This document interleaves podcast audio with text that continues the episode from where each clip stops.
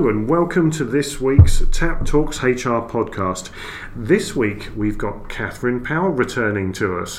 Hi, Catherine. Hi, lovely to be with you again. No, uh, welcome back. I mean, uh, if you remember, we had our last podcast was around, I think it was action learning, and right at the end of it, we were kind of almost getting into organisational culture and how we could impact that in a in a positive way.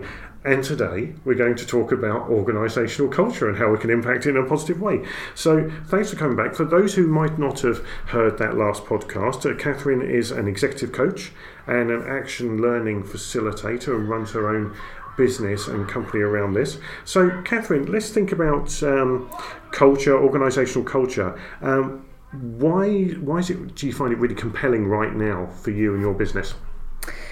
I think organisational culture's been always compelling, if, if that makes any sense. But I think it's it's massively topical in the world we live in now, and and I think there's a kind of positively growing awareness in the media and within organisations of things like inclusion, diversity, you know, ethical leadership, talent development.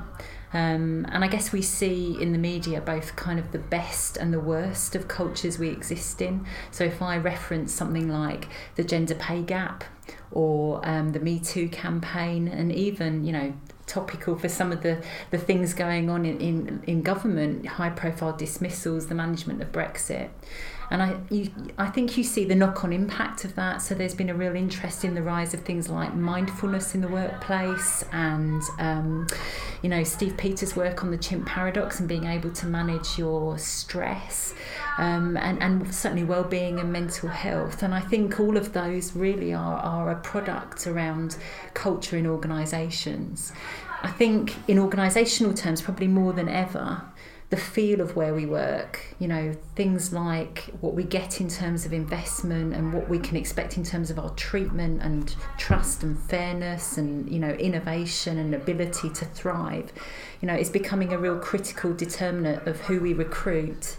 Um, and I guess if we look at people as our most valuable resource in organisations, it would therefore follow that, that this determines our success. Um, and just kind of one last bit to, to answer that question. There's a there's a great uh, book by, called um, The Culture Code by Daniel Coyle. Um, he worked very closely with big companies and organisations, Pixar and, and Navy SEALs being just two. And he talks very much about creating a lovable company. And just to quote him, because I think his stuff's you know very valuable, he says culture is to recruiting as product is to marketing and that customers are more easily attracted to a great product and talent is more easily attracted to a great culture. So to get our cultures right really transforms our performance. And that's a, that's a great opening, and, and you said so many different things there, and, and it's interesting you talk about recruitment because I think that's where the whole changing your culture starts, doesn't it? You, mm. But but you have to do some work inside an organisation first, or you have that that shock element where people come in, your talent comes into your business, and it's not the right culture for them, and you start losing people. So it's almost like a chicken and egg, isn't it? With a culture, yeah. it's like, do you do you transform your original culture, or do you bring people in from outside? Have you seen anything around that yourself? Of any experiences on that? Yeah, I, I, mean, I work in lots of different organisations, and, and some of those are thriving and some of those are having a hard time. And when you bottom out what's going on, it, it is often what you're talking about, which is how people perceive the organisational culture. I mean, way back in 1960, Argyris talked about something called psychological contracting, you know, and what he said was, the irony is when you sign up for a job, you sign a contract, and that's meant to contain all of the things that are important in your job. So it will have salary, it will have roles and responsibilities, it will have the legal jargon. But when you ask people what actually matters about the organisation, it's not that stuff. It's actually the stuff that isn't written down, and it's actually the stuff that you know, the less successful organisations very rarely talk about, which is the stuff we all know and people talk on corners about, but never kind of face out. And that's things like what does it feel to be part of this organisation? How do I get praise? How do I know I'm valued? How do I know I can move forward? And the best and highest performing organisations really bottom that out um, and do lots of work around that. And that's that's really interesting because if you think about the psychological contract um, compared to the, the, physical contract of salary, etc., I think if you look over the last 40 or 50 years in, in business, there's been a the, the importance of one and the other has shifted. Um, and I think as, as, as the, the, the, the, standard of living has improved in the UK, the, the salary one and, and the physical contract has gone down in importance and the psychological contract has gone up. And then if I referred back to, to your your list at the start of, of, of this podcast when you were talking about the Me Too movement, um, the gender pay gap, etc., um, it's almost like do you feel society's now got to a point where there's a, a lack of patience to for this to change and for, for the culture inside of organisations to improve. And actually, it's almost like there's a bit of a kickback in the last three to five years where where actually people says enough's enough. Now's the time that we need to have great cultures inside of our organisations. We can't drag our heels anymore. I think I mean that's a really interesting statement. I think that it's become.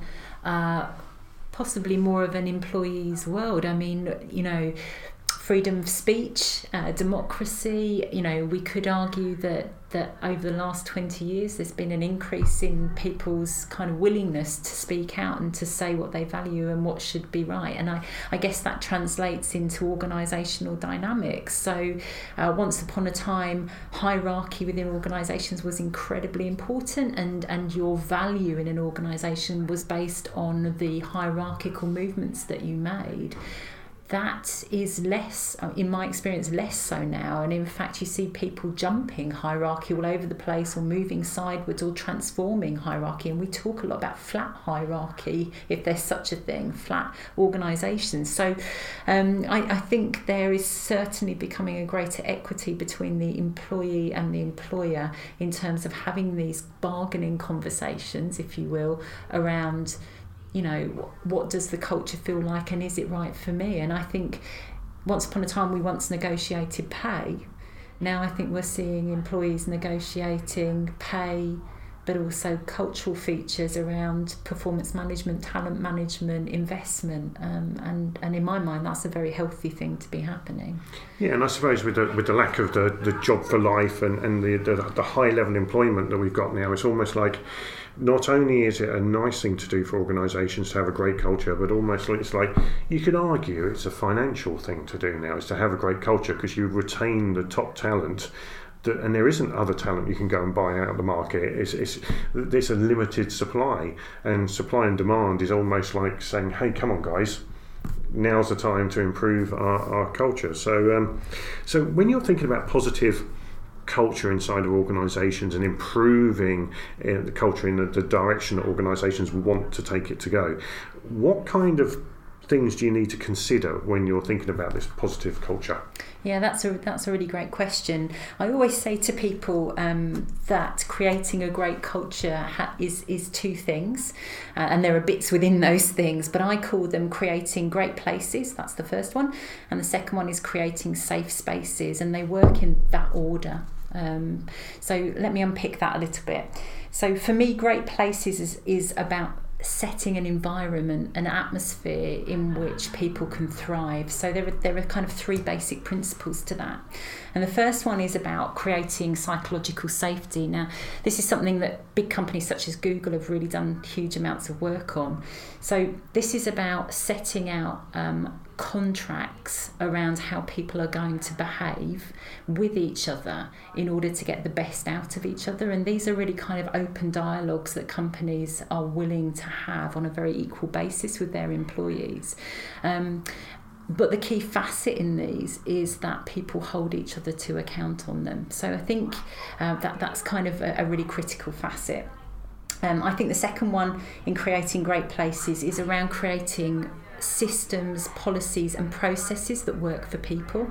So if we think about, uh, I don't know, expenses policies in organisations, for example, when you think about those for your organisation, do you legislate for the full or are you legislating for the average person?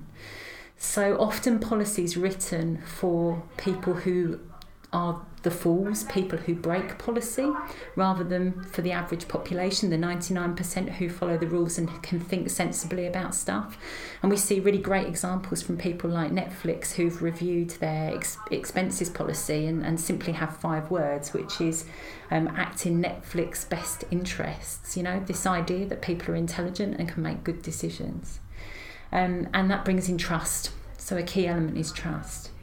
And I guess the third thing that you see with, with organisations that create really great organisational cultures is that they have a people strategy. They don't just have a business strategy, they have a people strategy about how they go about developing talent and how they keep those people on top form, both reflectively looking at their own behaviours and improving them, but also contributing to the innovation within the organisation.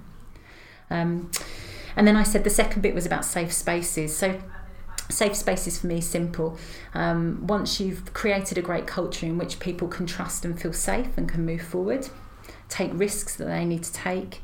This is about giving them one to one spaces to explore their own leadership behaviour, and we might typically call that action learning or coaching. Okay, so, and I, I love that. It's because it drops off the tongue, doesn't it? Great places and safe spaces. It's a good way of like I, I love little tools of the mind yeah. kind of thing. It's it's really cool.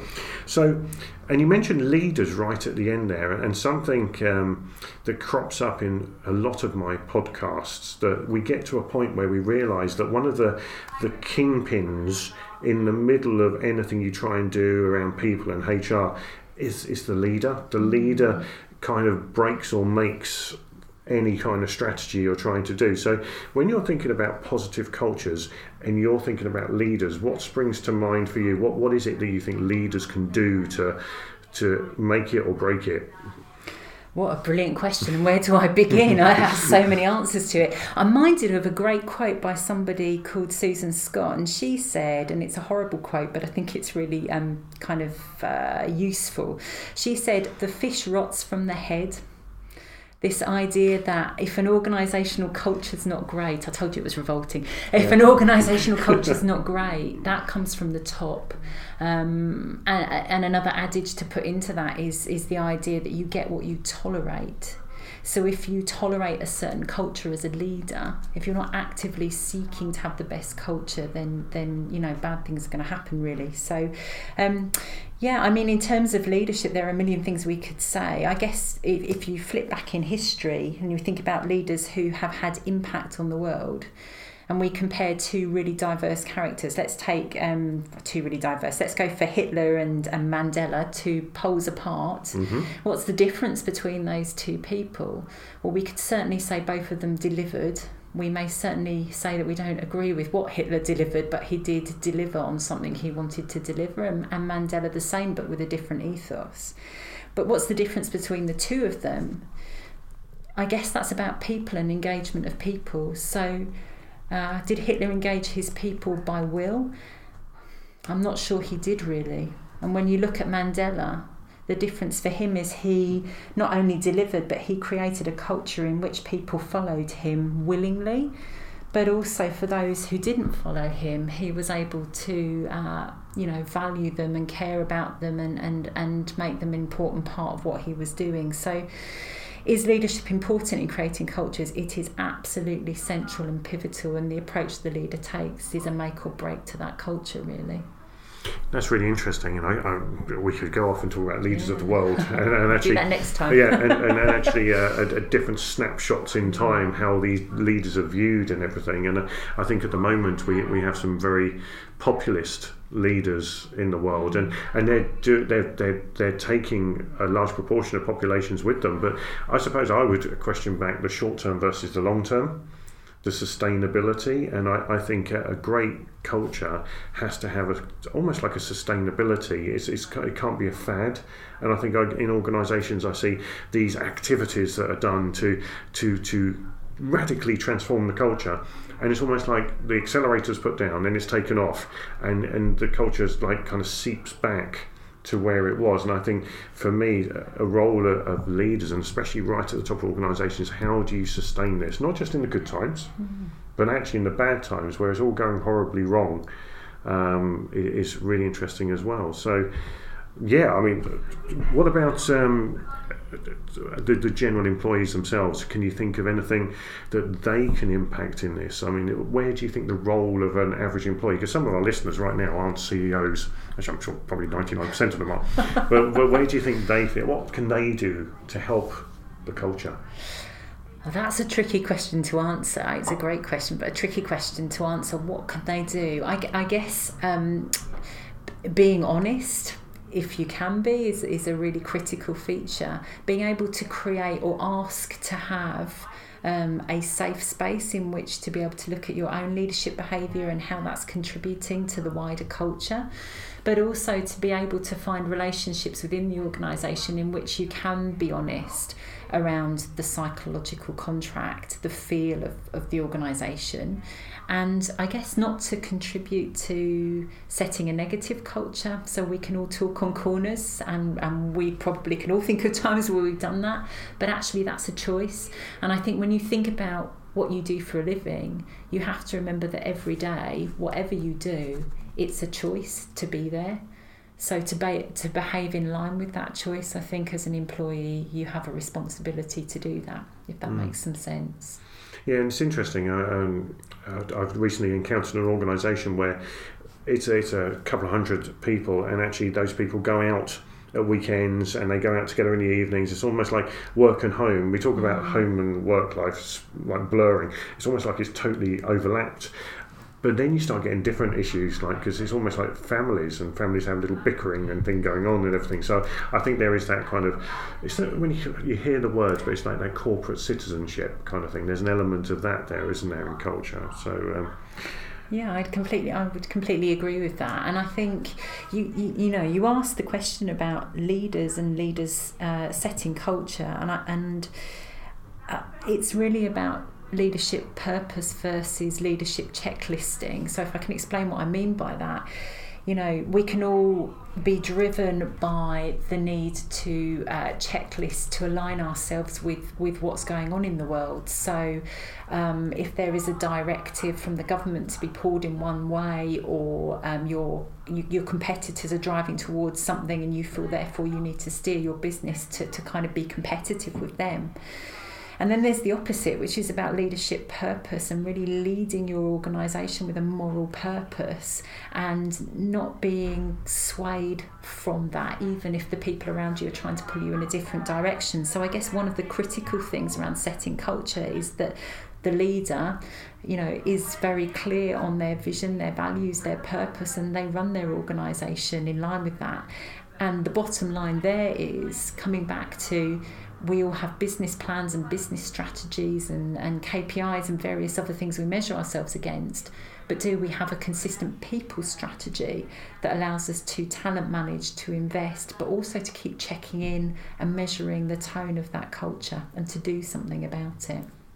So there's a bit there around narrative as well, then, isn't there? It's about mm. understanding the essence of why your company exists and almost being honest about it as well. I, yeah. I do see a couple of companies who are, have their mission statements, and you think, mm, no, that's not really what you're there for. I'm sure the shareholders will have something else to say about that, but but actually have that narrative and to engage your people and, and make them feel part of something that's special. Uh, and it's you have to listen. I mean, listening's key, uh, but it's also facing the hard stuff, isn't it? It's facing up to stuff you don't want to hear, reflecting on it, and, and doing something about it. You know, nobody moves forward unless they know the truth, and, and truth's kind of critical here.